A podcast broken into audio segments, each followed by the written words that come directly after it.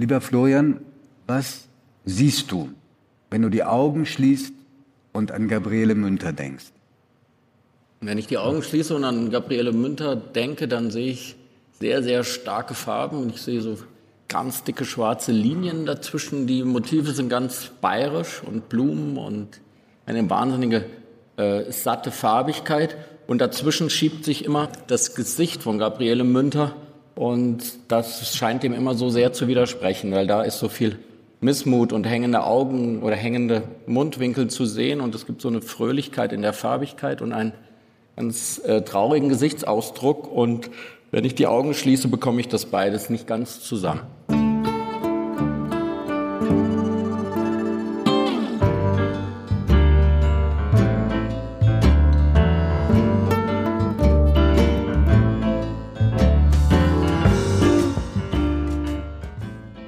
Augen zu, der Kunstpodcast mit Florian Illies und Giovanni Di Lorenzo.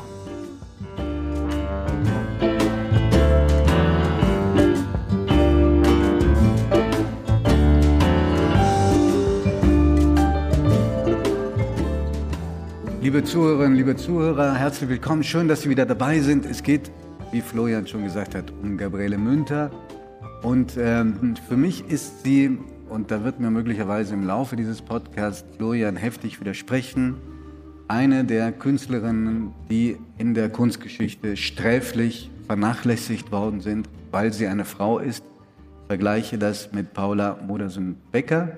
Und sie hat in einer langen Liaison, fast vierzehn Jahre, mit Wassily Kandinsky, stellt sie vielleicht das wichtigste Künstlerpaar dar in der ersten Hälfte des zwanzigsten Jahrhunderts. In der zweiten vielleicht Christo und Jean-Claude, die wir auch schon behandelt haben in diesem Podcast. Also, Florian, möchtest du sofort widersprechen oder gibst du mir noch ein bisschen Zeit? Ja, wir ich finde, sie ist langsam anfangen. Ich finde, sie ist nicht so bekannt, wie es ihr gebührt. Und äh, sie ist unverschämt über Jahrzehnte behandelt worden, zu Lebzeiten und auch als sie schon tot war. Und wenn ich dir nur einen, einen einzigen Beleg gleich zum Anfang liefern darf, es gibt ähm, eine ganz tolle Kuratorin und Geschäftsführerin der Gabriele Münter und Johannes-Eichner-Stiftung, die kümmert sich um den ganzen Nachlass, auch um das Haus, das Münter-Haus in äh, Murnau, also gar nicht weit weg hier von Schloss Elmau. Isabel Jansen, die macht auch das Werkverzeichnis.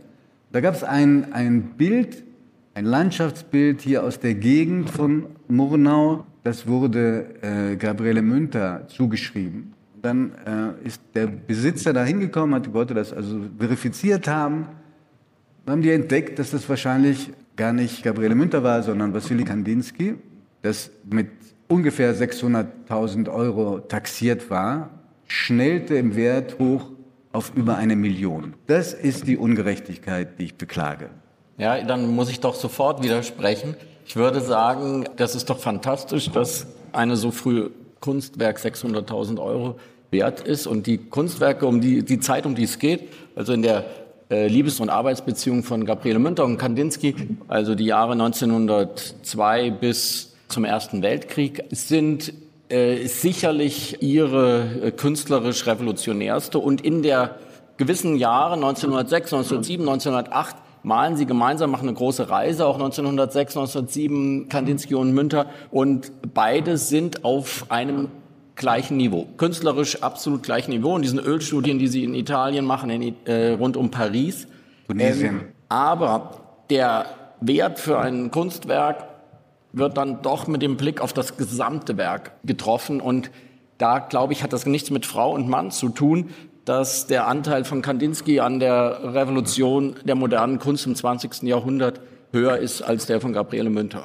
Ich halte dagegen. Ich hoffe, im Laufe des gesamten Podcasts, lass uns ein bisschen Biografie erzählen von ihr. Sie kommt in Berlin zur Welt am neunzehnten Februar achtzehnhundertsiebenundsiebzig. Und ihre Eltern sind deutscher Abstammung, aber eigentlich Amerikaner. Der Vater war achtzehnhundertachtundvierzig ausgewandert aus Westfalen nach Amerika, möglicherweise im Zusammenhang mit den Revolutionswirren äh, von achtzehnhundertachtundvierzig. So, dann sollten wir jeweils was anderes machen als Augen zu. Die Revolution von achtzehnhundertachtundvierzig wäre ein fantastischer Gegenstand eines Podcastes. Weil immer wieder, auch am Beispiel dieses Mannes, Karl Friedrich Münter, fragst du dich, wie sehe dieses Land oder wie hätte dieses Land ausgesehen, wenn diese fantastischen Frauen und Männer von achtzehnhundertachtundvierzig die Oberhand gewonnen hätten und nicht der repressive Staat, der dann die Oberhand behielt.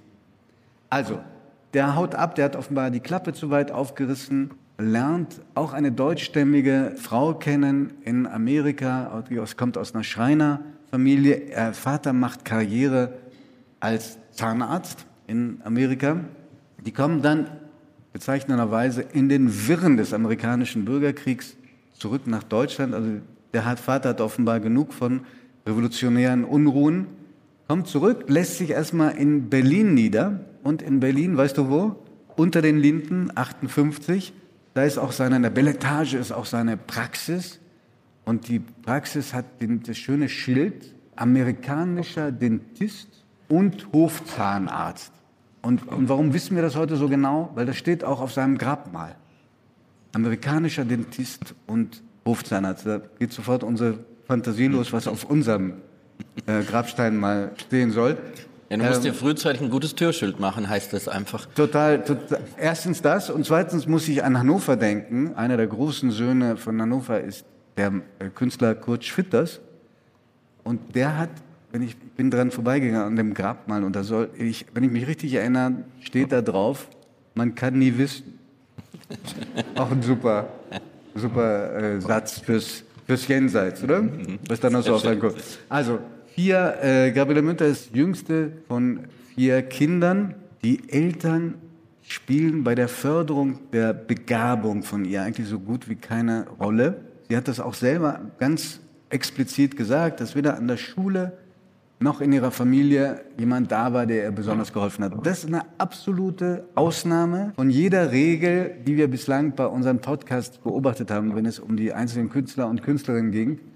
Da gab es immer irgendjemand, der besonders intensiv gefördert hat. Und wenn es nur ein Onkel oder eine Tante war, aber es bei ihr offenbar niemand. Und die Mutter muss eine sehr selbstsichere Person gewesen sein, die in sich ruhte, eindrucksvolle Erscheinung. Sie hat sich offenbar nicht sehr, sehr intensiv mit der Tochter befasst. Das waren auch andere Zeiten. Aber sie, äh, Gabriele Münter hat selber gesagt, sie hat sich oft alleine gelassen gefühlt, was aber deswegen nicht so schlimm gewesen sei. Ich gebe das nur, paraphrasiere nur, weil sie früh dazu gezwungen wurde, sich mit aus sich selbst herauszuschöpfen. Auch interessante Formel für das künstlerische Wirken von Gabriele Münter.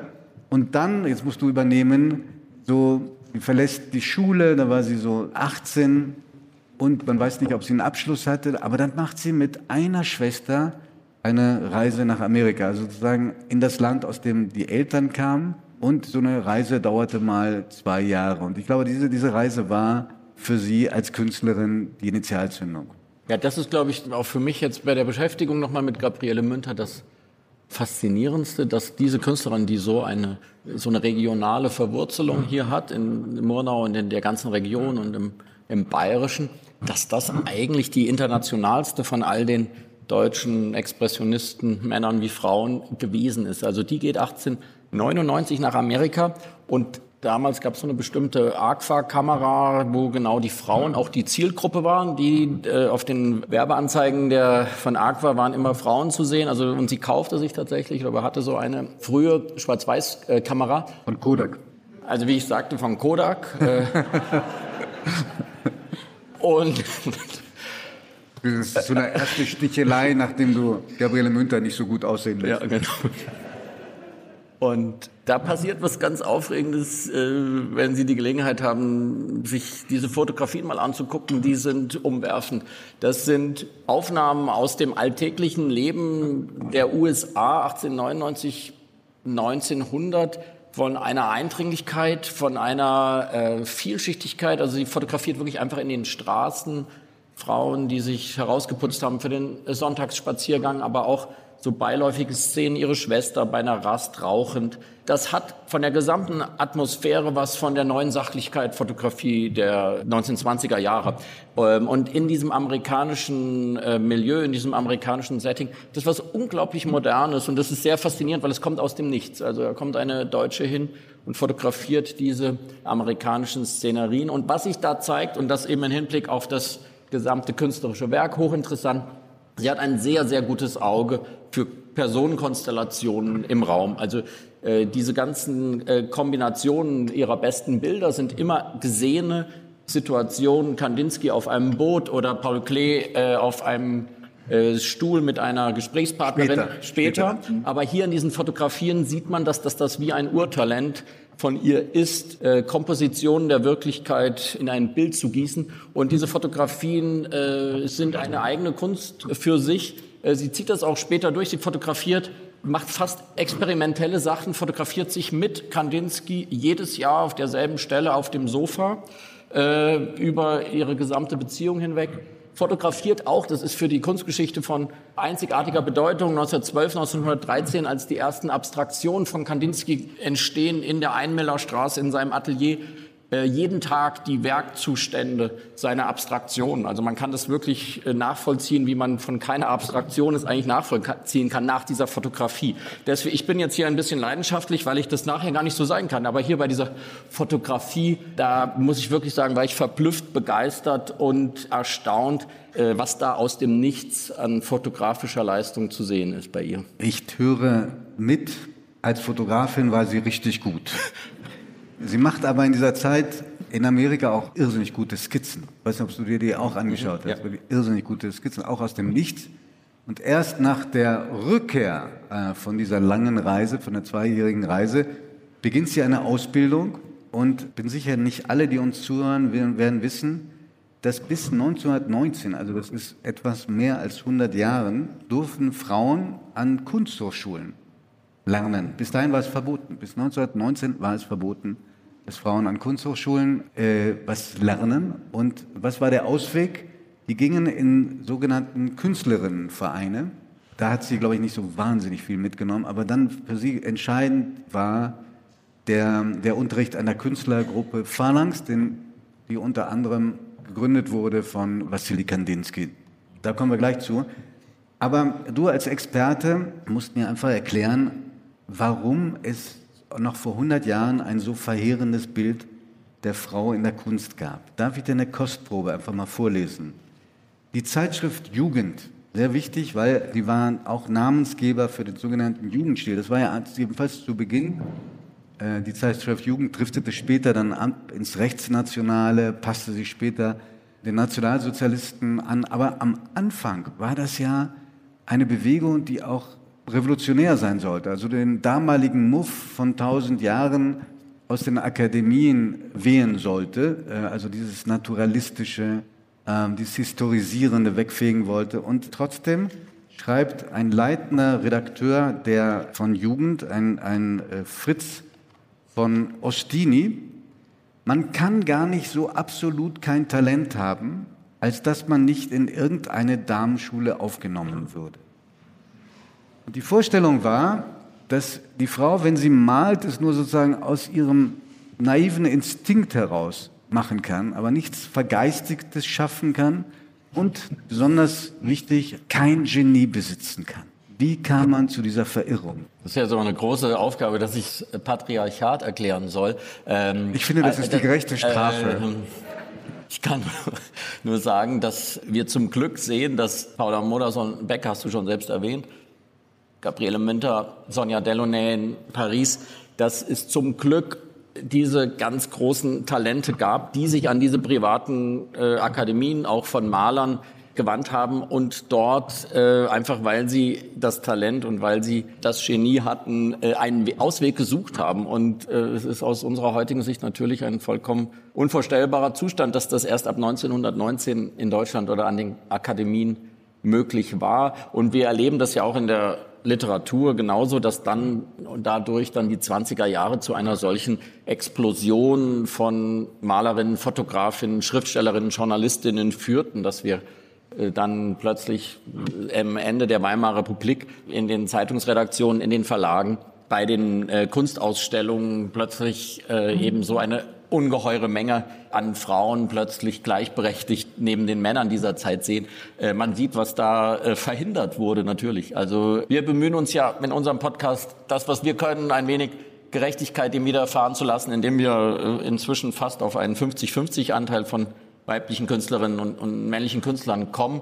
Aber wir können natürlich auch das Rad der Geschichte nicht zurückdrehen und einfach nur immer wieder mit großem Erstaunen feststellen, wie selbstverständlich es war. Das ist ja, glaube ich, die, das große Erstaunen. Wie selbstverständlich es war, dass die Frauen nicht an eine Akademie durften. Und äh, man sieht aber, dass, glaube ich, auch schon mal, wie, wie revolutionär die Zeit oder wie weit die Zeit war vor dem Ersten Weltkrieg. Also Gabriele Münter hat dann eben trotzdem schon neunzehnhundertzwölf, neunzehnhundertdreizehn ist sie in Ausstellungen dabei und ist in Ausstellungen vertreten. Also der Kunstbetrieb selbst äh, war da natürlich schon viel weiter als das staatliche äh, Kunstakademieprogramm. Ja. Da gab es diese Unterscheidung ja, eigentlich nicht mehr. Sie hatte neunzehnhundertdreizehn ihre erste Einzelausstellung, und zwar in der Galerie Sturm in Berlin.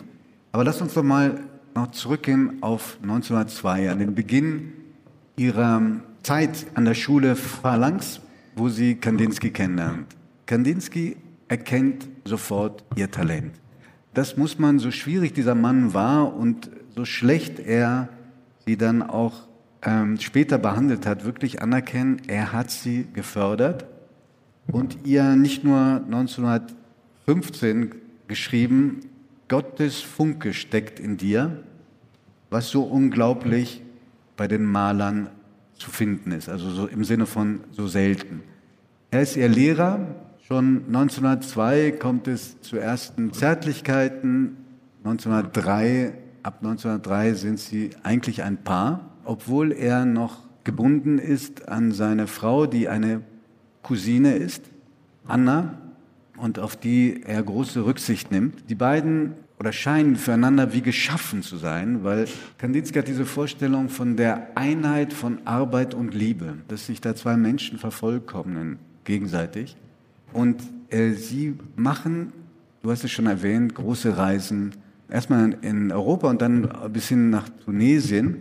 Das klingt sehr schön und sehr romantisch, ja? Also das zum einen, wenn sie hier in der Gegend sind, fahren sie los mit dem Fahrrad. Auch das war eine Demonstration, weil man sagt, wir haben das Atelier bei uns. Also wir brauchen kein Atelier, wir, wir, wir fangen den Moment ein. Und sie hatte dann auch Röcke, die keine Mieder mehr hatten, dass sie anzeigte, ich bin frei von diesen Zwängen und Konventionen. Aber sie hat unter diesen Reisen andererseits auch gelitten, so interessant sie waren, weil sie darin immer wieder eine gewisse Unverbindlichkeit von ihm erkannt hat. Ja, so, das Reisen war fast sinnbildlich für das Fehlen des letzten Bekenntnisses zu ihr, denn er hatte ihr neunzehnhundertdrei bei der Verlobung die Ehe versprochen. Und daraufhin hat sie vergeblich zwölf Jahre gewartet. Ganz wichtiger Punkt, weil das zieht sich bis zum Lebensende durch, verbunden mit der Frage, muss ich die Bilder, die ich von Kandinsky habe, dem Kandinsky restituieren oder nicht? Also du hast schon gesagt, produktivste Zeit. Für ihn aber auch eine gute Zeit. Für ihn eine sehr gute Zeit, und da würde ich gerne noch mal kurz mal das weite Bild aufspannen, München in diesem ersten Jahrzehnt, weil das ist sicherlich der, der große Weltmoment Münchens. Wir haben da die großen Zeitschriften, die Jugend, den Simplicissimus. Wir haben da Thomas Mann, Heinrich Mann, also die Schriftsteller, die dorthin kommen. Die ganze Schwabinger Bohème um Franziska von Reventlow, Eduard von Kaiserling. Also das ist sozusagen, da spielt Berlin überhaupt gar keine Rolle in diesen ersten äh, Jahren des zwanzigsten Jahrhunderts als kultureller Ort. Und dann sind da eben hier und in Murnau-Kochel äh, neben diesem Paar Münter und Kandinsky eben auch das zweite Paar, Marianne von Werefkin und Jawlensky, die gerade in einer großen Ausstellung auch gemeinsam gewürdigt werden. Dann kommen in der nächsten sozusagen, das ist die erste Verbindung, diese Paare, dann kommen äh, noch August Macke und Franz Marc dazu. Das ist alles ein ganz großer bayerischer äh, sozusagen Kunstmoment. Und vor allen Dingen auch äh, Schwabinger Moment. Oder Schwabinger, Schwabinger Moment. Weil wenn ja. du die Adressen, die häufig ja. wechselnden Adressen siehst, äh, der beiden von äh, Kandinsky und Münter, Gisela Straße, Adalbertstraße, Amalienstraße, Friedrichstraße, also, also jeder Münchner kennt diese Straßen als Schwabinger Straßen. Und du hast es gerade schon vorgezeichnet, es gründet sich die neue Künstlervereinigung München, abgekürzt N K V M. Und daraus entsteht das Pendant äh, der Brücke in Berlin und Dresden, nämlich der sogenannte Blaue Reiter. Was war der Unterschied zwischen diesen beiden Vereinigungen? Oder die Gemeinsamkeit?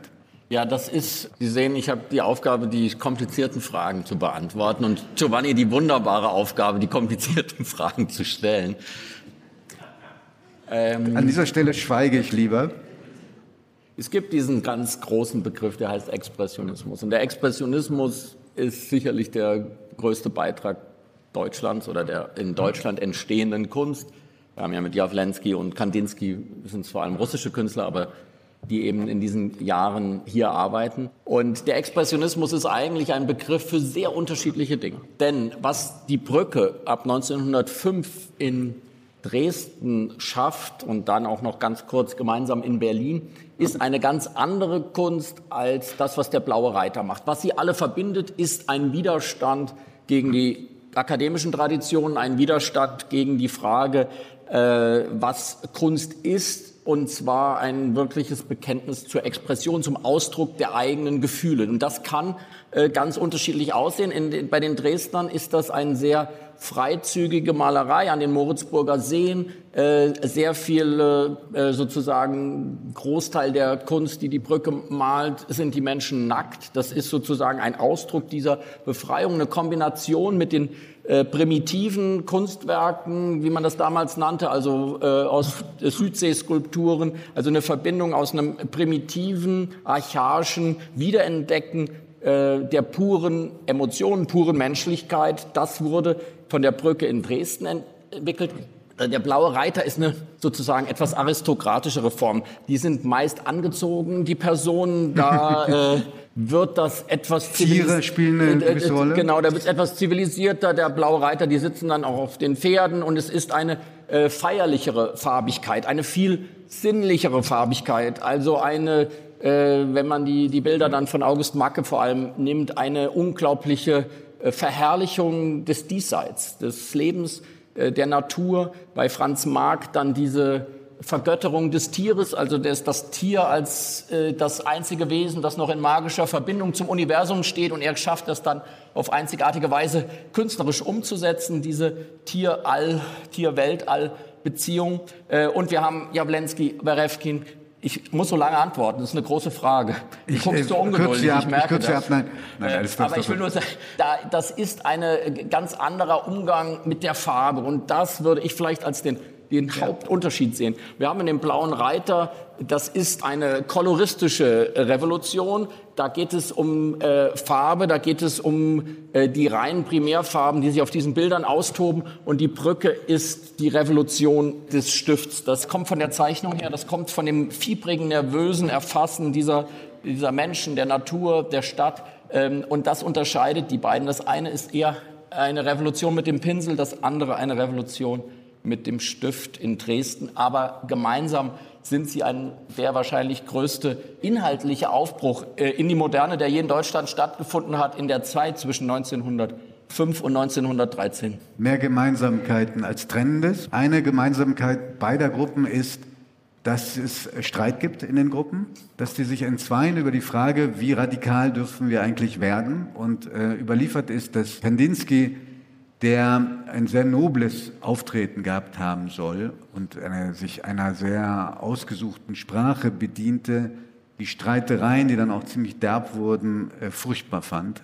Also die gehen wieder auseinander. Gewisse Bindungen bleiben, zum Beispiel zwischen Kandinsky und Paul Klee, weil äh, Kandinsky, der dann wieder nach Russland zurückgeht, im Zuge der Radikalisierung auch des öffentlichen Klimas im Ersten Weltkrieg, von Russland dann wieder weggeht, gerufen wird von Gropius nach Dessau an die Bauhausschule, da zuständig ist für die Wandmalerei. Und dann bezieht er mit seiner Familie ein Haus zusammen mit der Familie von Paul Klee. Klammer zu, also gewisse Verbindungen bleiben. Andere haben sich nie wieder gesprochen oder geschrieben im Leben. Und es kommt einfach, dass Urereignis des zwanzigsten Jahrhunderts, der Erste Weltkrieg, ja, dazwischen, der das Leben von äh, August Macke und von Franz Marc beendet und künstlerisch äh, Ernst Ludwig Kircher in irgendeiner bestimmten Weise den Stecker zieht äh, für seine äh, für seine größte Kreativität. Und äh, also das ist natürlich das Urereignis, das auch dann kurz nachdem sich die Gruppen aufgelöst haben, auch alle erstmal in alle Welt zersprengt. Und man muss noch mal daran erinnern, ein ein ziemlich großer Teil der Künstler, jedenfalls vor dem Ersten Weltkrieg, war ziemlich begeistert von diesem Krieg, zog sogar freiwillig mit. Es gab nur ganz wenige, die von Anfang an Abscheu und Empörung geäußert haben. Ja, also es entsprach in gewisser Weise auch diese, diesem Mythos äh, der Entfesselung, der leider im, im, im Krieg auch stattfindet. Ja. Und weil, wir, weil du es schon erwähnt hast, neunzehnhundertdreizehn eine Einzelausstellung in der Galerie Sturm in Berlin zu haben, was Gabriele Münter hatte, ist ein Ritterschlag, der zeigt, dass sie in der Kunstszene vor dem Ersten Weltkrieg eine Anerkennung gefunden hat, die ihr dann äh, eigentlich für den Rest ihres Lebens eher versagt geblieben ist. Aber in dieser Zeit wurde das Außergewöhnliche ihres Talents und ihrer Kunst ganz unbedingt gesehen. Und danach gab es eine ziemlich große Ausstellung auch in Paris mit sechzig Exponaten. Also neunzehnhundertneun, auf Drängen von Kandinsky, kauft Gabriele Münter in Murnau ein sehr schönes Haus. Haben wir nicht, ja. Haben wir nicht, aber äh, viele von Ihnen, bin ich sicher, kennen es, das Münter-Haus. Das wurde schon auch genannt das Russenhaus, wegen Kandinsky, aber auch wegen der anderen Gäste mit russischem Migrationshintergrund. Und auch, und da zeigt sich, wie verwundbar Gabriele Münter auch in dieser Liaison blieb, die nie offiziell wurde mit Kandinsky, das Hurenhaus. Das war so die nettere Umschreibung ähm, der ortsansässigen Bevölkerung. Beziehen dieses Haus, das bleiben wird bis zum Tode von, also in dem Gabriele Münter, in das Gabriele Münter immer wieder zurückkommt.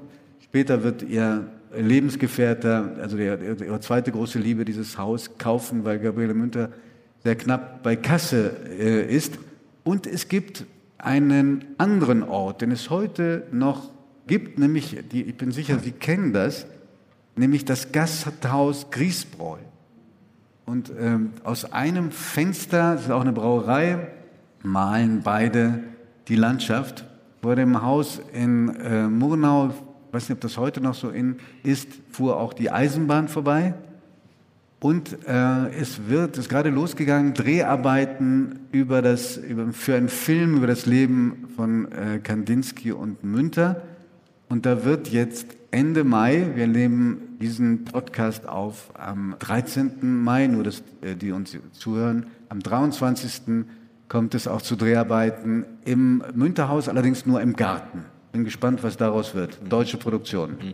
Und ja, wie, wie würdest du die Entfremdung, die wachsende Entfremdung dann deuten? Ist das nur durch die Rückkehr äh, Kandinskys nach Russland zu erklären, also durch die räumliche? Oder ist da nur etwas stärker zum Vorschein gekommen, was schon längst angelegt war?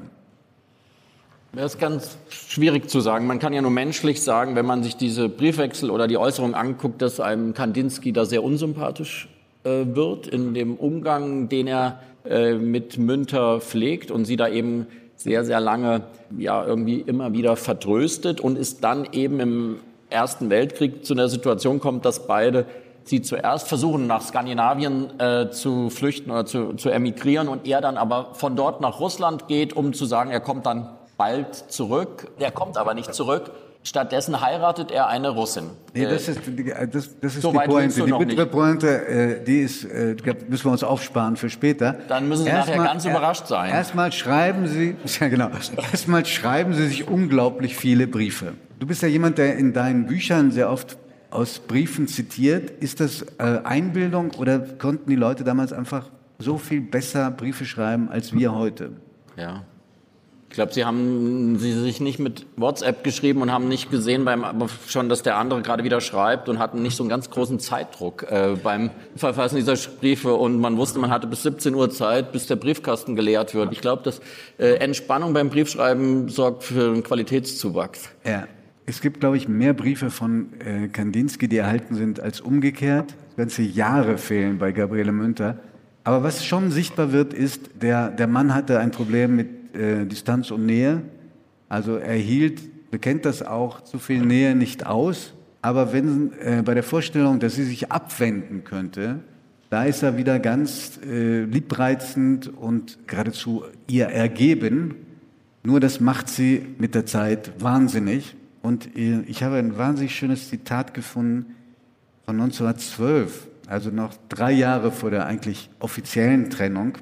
Ich fühle mich ohne dich einsam und bin unruhig um dich und weiß, dass ich mich mit dir ebenso einsam fühle. Also sie spiegelt das genau wider, was er mit ihr macht. Die beiden verabreden sich nochmal äh, in Stockholm. Treffpunkt sollte sein im Juli neunzehnhundertfünfzehn. Raten Sie mal, äh, wann sie sich dann tatsächlich sehen, obwohl sie schon in, in Schweden war. Er, er lässt sie hängen, fünf Monate lang, am dreiundzwanzigsten Dezember neunzehnhundertfünfzehn, also ein Tag vor Heiligabend. Da kommt er endlich. Und es führt die beiden nicht mehr zueinander.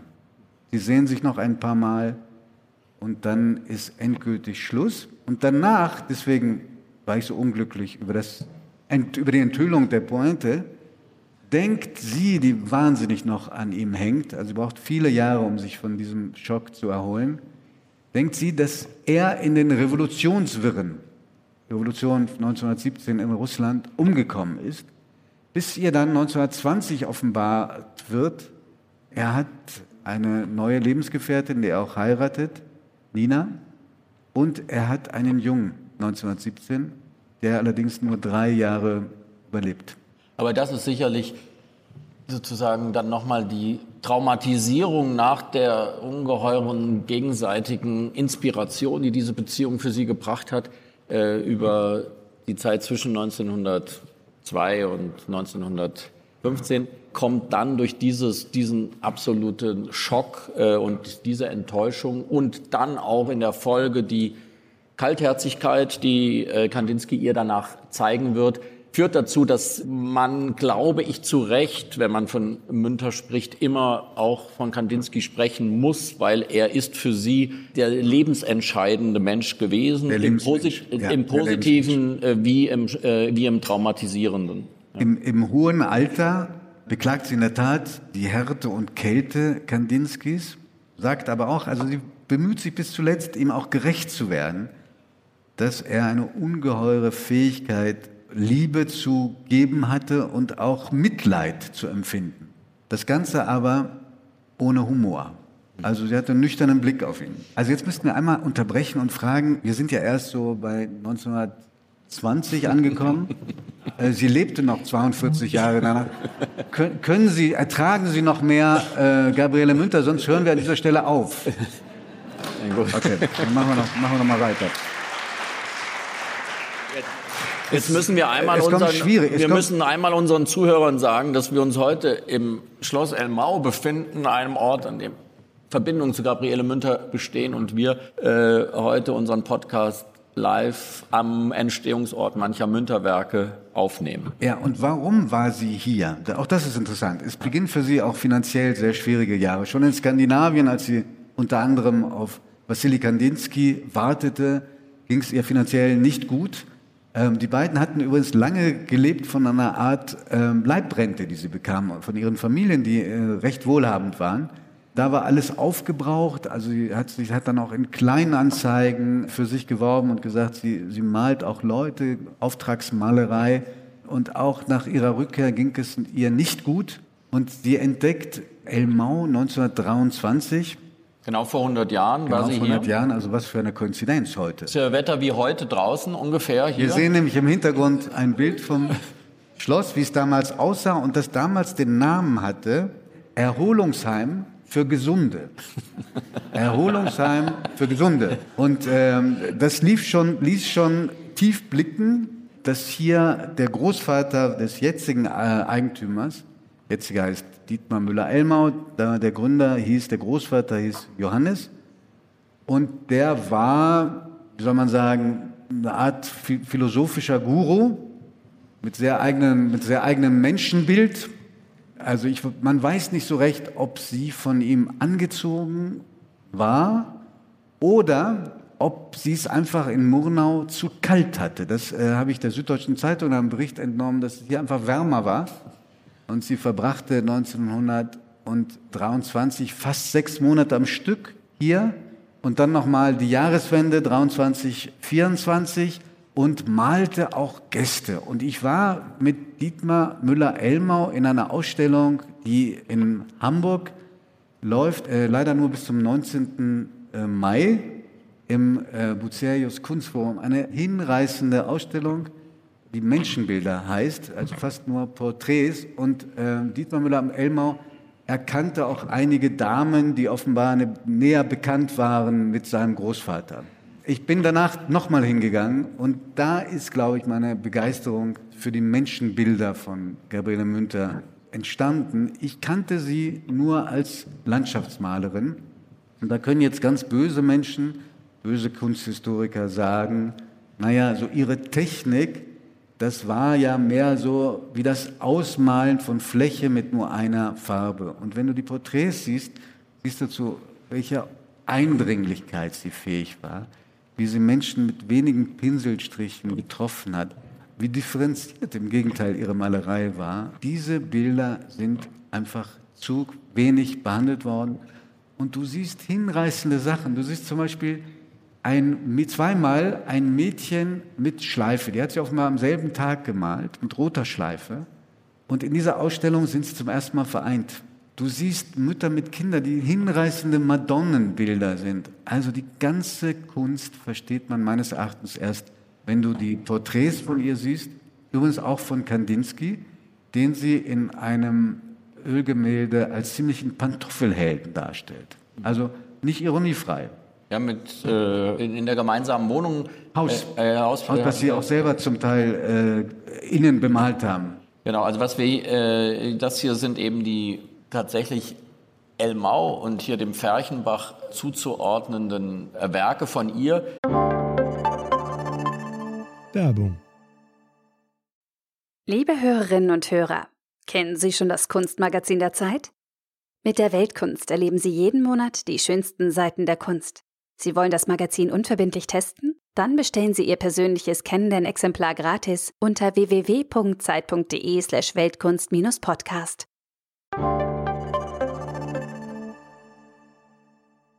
Die Bilder sind aus dem Familienbesitz derer von äh, Müller-Elmau. Allerdings zwei Bilder, die wir sehen, sind offenbar nur Reproduktionen. Die anderen beiden sind echt. Und es fehlt der Überblick, was zwischen Skandinavien, Deutschland und Amerika noch so in den Tresoren und Familienarchiven ist.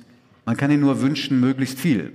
Ja, also das wird vermutet, dass sie eben auch hier zum wirklich zum Broterwerb eben porträtiert hat und dass sie Gäste in Elmau in diesen Jahren dreiundzwanzig, vierundzwanzig, die hier Gast waren, gemalt hat. Und da sind bislang eigentlich sehr wenige Bilder bekannt. Da könnte noch manches auftauchen aus diesen Jahren. Hier sehen Sie aber, ich finde es nochmal interessant, das auch zu zeigen, was sie für einen sehr, sehr feinen und guten Strich hatte. Also das hier in Ferchenbach im, im Schnee und hier nochmal mit so leichter Farbgebung. Das ist eine Fähigkeit, die sie eben vor allem auch in den Zeichnungen, Menschenzeichnungen hat, die sie, wo sie Menschen erfasst. Da steckt eine sehr, sehr große Sensibilität drin. Ich finde auch hier jetzt das Beispiel gut als Vergleich, weil ich, mir scheint, wird es in der Ölmalerei immer sehr pauschal.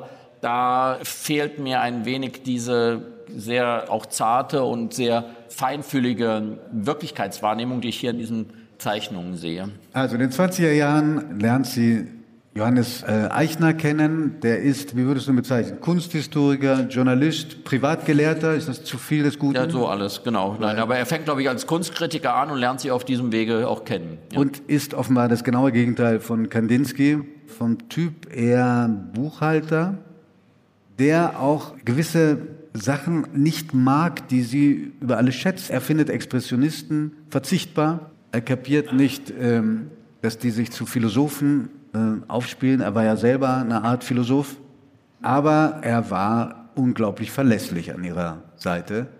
Zusammen erleben sie auch die Nazizeit, durch die sie nach allem, was man weiß, ehrenvoll durchkommt. Also sie schreibt sich nochmal in die äh, Reichskünstlerkammer ein, damit sie überhaupt noch irgendwie eine Ausstellungsmöglichkeit findet. Ihr sechzigsten Geburtstag wird auch in ähm, einer Ausstellung in München äh, gewürdigt.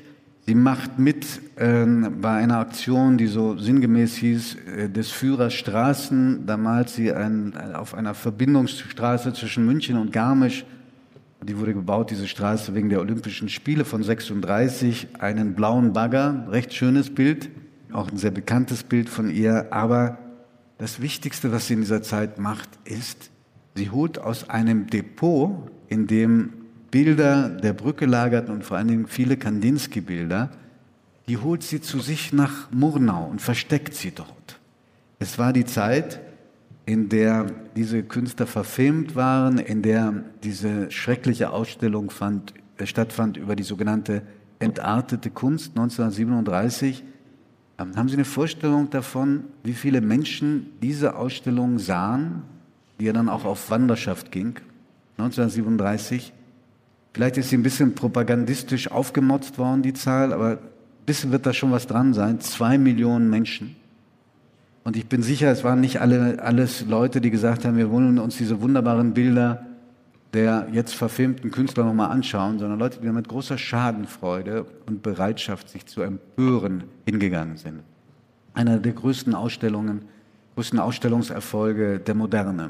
Sehr, sehr bitter, und der, die Auswirkungen von dem waren, dass wegen dieser Scham über diese entartete Kunst, die der sowohl die Brücke wie die Künstler des Blauen Reiters traf, dann eben nach fünfundvierzig auf so eine massive Weise in Deutschland versucht wurde, diese Kunst wieder ins rechte Licht zu rücken, die Bilder wieder für die Museen angekauft wurden. Und ich glaube, dass diese Kunst, die ja eigentlich erstmal auf den ersten Blick gar nichts Gefälliges hat, auch zum Glück in dieser Wiedergutmachungsgedanken aus dem zweiten, nach dem Zweiten Weltkrieg dazu geführt hat, dass das eine Art deutsche Staatskunst geworden ist, dann äh, nach neunzehnhundertfünfundvierzig einfach aus Scham über diese Aktion entartete Kunst, die diese Kunst aus Deutschland quasi äh, auslöschen wollte. Gabriele Münter, hochinteressant, war nicht Teil der Ausstellung äh, entartete Kunst. Gibt es unterschiedliche Quellen dazu, warum das so war. Eventuell war es auch einfach nur ein Versehen, weil die Nazis sich ihre Listen nach einer Liste zusammenstellten, äh, auf die sie durch einen Zufall wegen eines Rechtsstreits gestrichen worden war. Ja, ähm, aber das muss man, vielleicht haben wir das schon erzählt, dass Kandinsky und sie jahrelang im Rechtsstreit lagen, weil Kandinsky wollte einen Teil seiner Bilder zurückhaben, oder er wollte alle seine Bilder zurückhaben. Und, äh, und nicht nur Bilder. Und ein Gericht hat Gabriele Münter in den zwanziger Jahren Recht gegeben, dass sie nur wenige Bilder zurückgeben musste im Vergleich zu denen, die sie hatte. Und was war die Begründung? Die Täuschung, die Kandinsky geschehen ließ, dass er ihr die Ehe versprochen hat und das nicht eingehalten hat. Also insofern sind diese Bilder aufgrund dieses Urteils gerettet worden. Und wenn wir nochmal auf die Nazi-Zeit zu sprechen kommen und auch schon an, auf die Zeit davor, man muss leider sagen, Murnau war eine Hochburg der Nazis. Auch als sie noch nicht die Macht ergriffen hatten, waren im Schnitt zehn Prozent mehr Wähler bei den Nazis als in allen anderen Orten Deutschlands, oder in anderen Orten Deutschlands, nicht in allen Orten. Und sie hat genau beobachtet, was mit einem Bekannten von ihm geschehen ist, einem deutschschreibenden ungarischen Schriftsteller, einem alten Bekannten in deinen Büchern, nämlich Ödon von Horvath. Der hatte auch ein Haus in Murnau, das er von seinen Eltern äh, geerbt hatte. Er hatte für sein weltberühmtes Buch Jugend ohne Gott, hatte er einen H J-Aufmarsch oder, äh, oder äh, Feriencamp in der Nähe von Murnau als Vorbild genommen. Aber wichtiger noch für seinen schlechten Ruf hier bei der einheimischen Bevölkerung war, dass er in einem Prozess, einer Schlägerei zwischen Sozialdemokraten und Nazis als Zeuge die Nazis belastet hatten. Und äh, da hier dann in dieser Gegend nicht mehr persona grata war. Und das hat sie alles sehr genau mitbekommen. Es ging ihr schlecht finanziell, sie hat wenig gemalt, sie hatte offenbar auch, lebte auch von Zuwendungen, also von Lebensmitteln, die ihr Leute in Murnau zukommen ließen. Es war eine schlimme Zeit.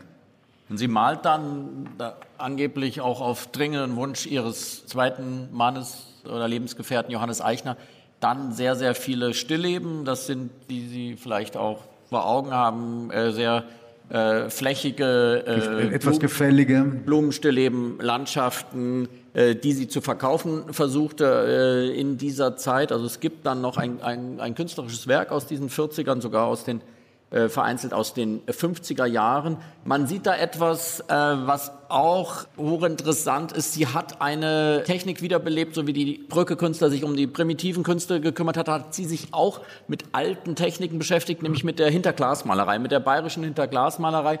Das war etwas, was sie ungeheuer fasziniert hat. Sie war es auch, die es Kandinsky, äh, Franz Marc, Macke nahe brachte und diese schwarzen, dicken Bleilinien, die für diese Hinterglasmalerei die einzelnen Flächen zusammenhielten, hat sie in die Malerei übertragen. Und ich glaube, das sieht man dann auch nochmal, da greift sie dann in diesem Werk in den vierziger Jahren nochmal sehr stark zurück. Sie sind eigentlich wie, wie Glasfenster äh, mit schwarzen Linien äh, zerteilt. Aber es hat etwas sehr Gefälliges äh, und versucht, sie versucht einfach äh, an diesen alten Kunststil anzuschließen. Und niemand weiß, dass im Keller unter dieser völlig verarmten älteren Dame äh, Kunstwerke im Wert von heute vielen hundert Millionen Euro lagern, denn im Keller waren all die großen abstrakten Hauptwerke äh, Kandinskys, die sie trotz aller Traumatisierung und trotz allem äh, Schmach, die er ihr zugefügt hatte, eben für die Nachwelt in ihrem Keller bewahrt hat. Und nicht nur Kandinskys, die hatten auch im Haus andere. Die ganzen blauen Reiter. Blauen Reitermaler. Also du hast gesagt, es gibt den Versuch, es wieder gut zu machen, komisches Wort, ja, wieder gut zu machen. Also sie wird dann ausgestellt. Es gibt auch eine von, von ihrem Lebensgefährten Eichner betreute Wanderausstellung. Sie kommt auf die erste Documenta. Die Kästner Gesellschaft stellt sie aus. Aber ich finde, wahrscheinlich im Gegensatz zu dir, sie wird eher wie eine Randfigur behandelt bei diesen Ausstellungen zum, des Blauen Reiter, wo sie doch absolut gleichberechtigtes Mitglied und gleichwertiges Mitglied war. Und, ähm, und dann passiert eine weitere Ungerechtigkeit, in meinen Augen. Sie, ähm, zum achtzigsten Geburtstag stiftet sie all diese Bilder der Stadt München und da insbesondere dem Lenbachhaus.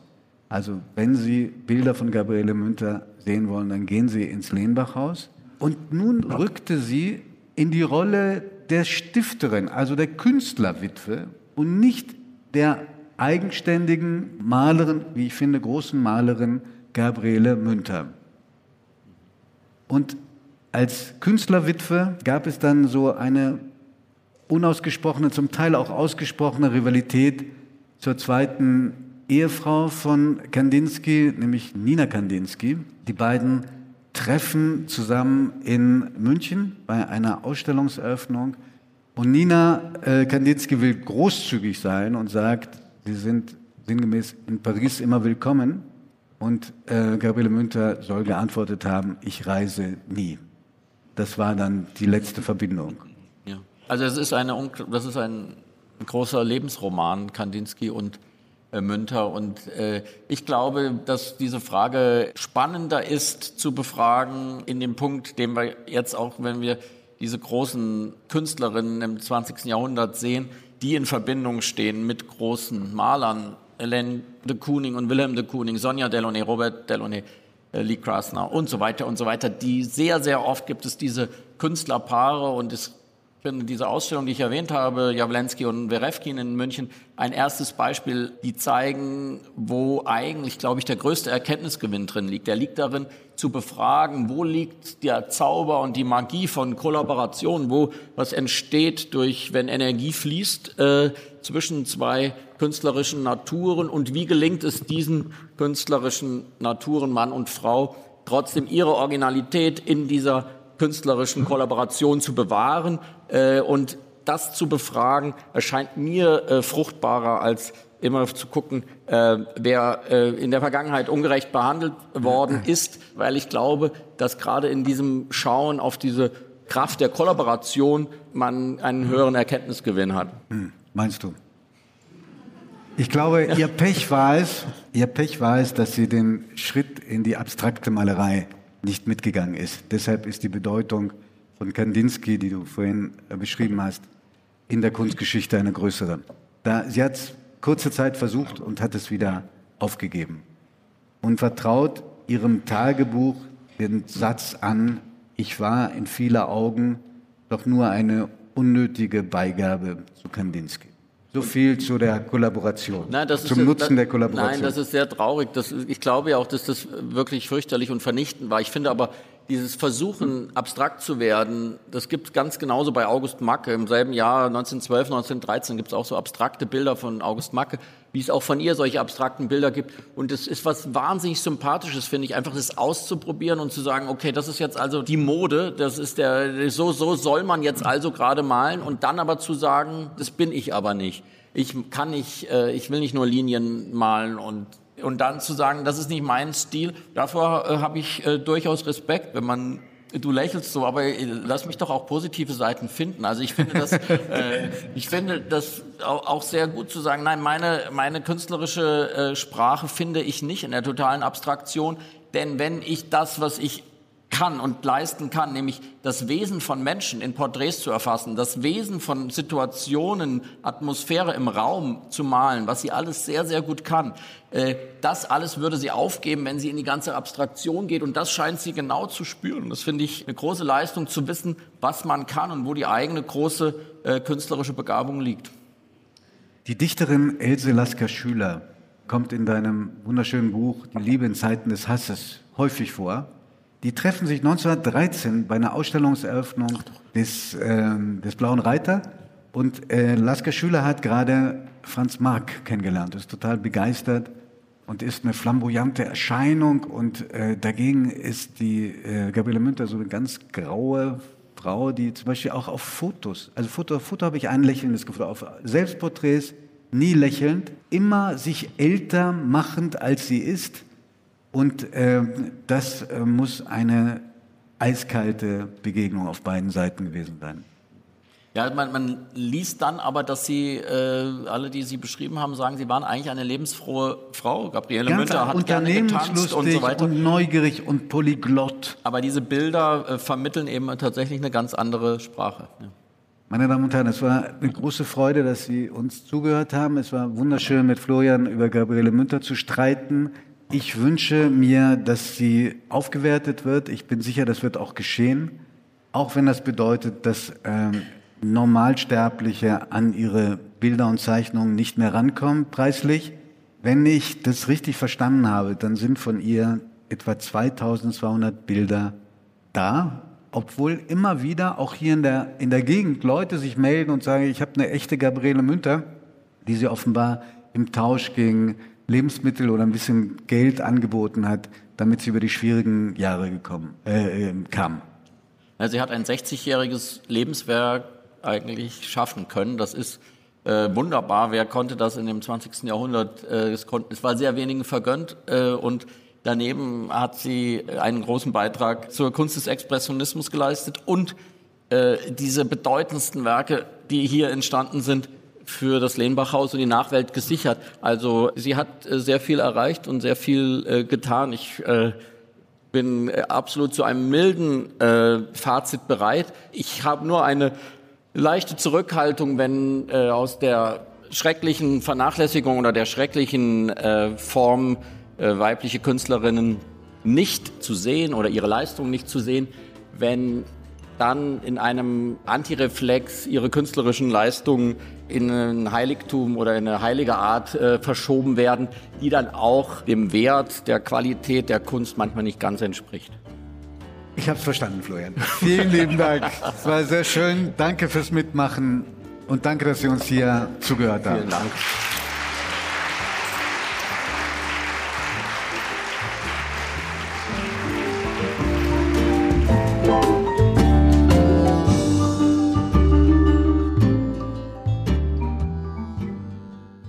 Augen zu ist ein Podcast von Zeit und Zeit Online, produziert von Pool Artists.